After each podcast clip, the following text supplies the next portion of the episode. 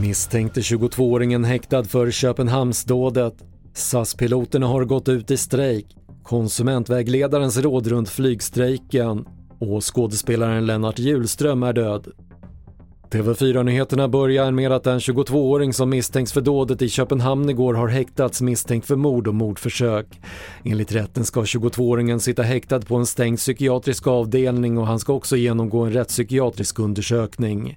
Polisen uppgav under eftermiddagen att totalt 10 personer skottskadades och att ytterligare 20 skadats i samband med att de flydde från köpcentrumet. SAS-piloterna strejkar sedan klockan 12 idag efter att parterna inte lyckats komma överens och så här sa Martin Lindgren vid Svenska pilotföreningen efter förhandlingarna. Vi har kommit hit med en ambition om att trygga våra arbetsplatser och att bidra till SAS Forward. Vi har inte lyckats. Vi har känt att målsnöret har flyttats gång på gång på gång och vad vi än har gjort så har vi inte kunnat komma i mål. Och Vi skyller det på SAS. Vi har till slut insett att SAS vill inte ha en överenskommelse. SAS vill ha strejk. Enligt SAS berörs uppemot 30 000 passagerare dagligen av strejken när mellan 200 och 250 flyg ställs in.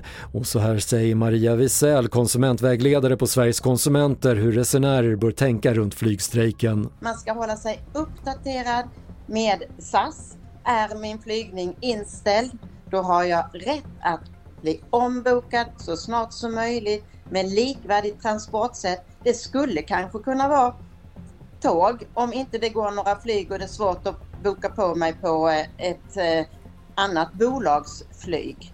Alternativet är att man kräver pengar tillbaka och då får man själv boka sin resa eller låta bli att boka sin resa.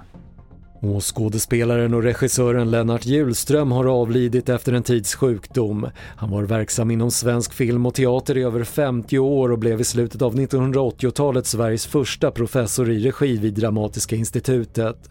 Lennart Hjulström blev 83 år. Fler nyheter hittar du på tv4.se. Jag heter Patrik Lindström.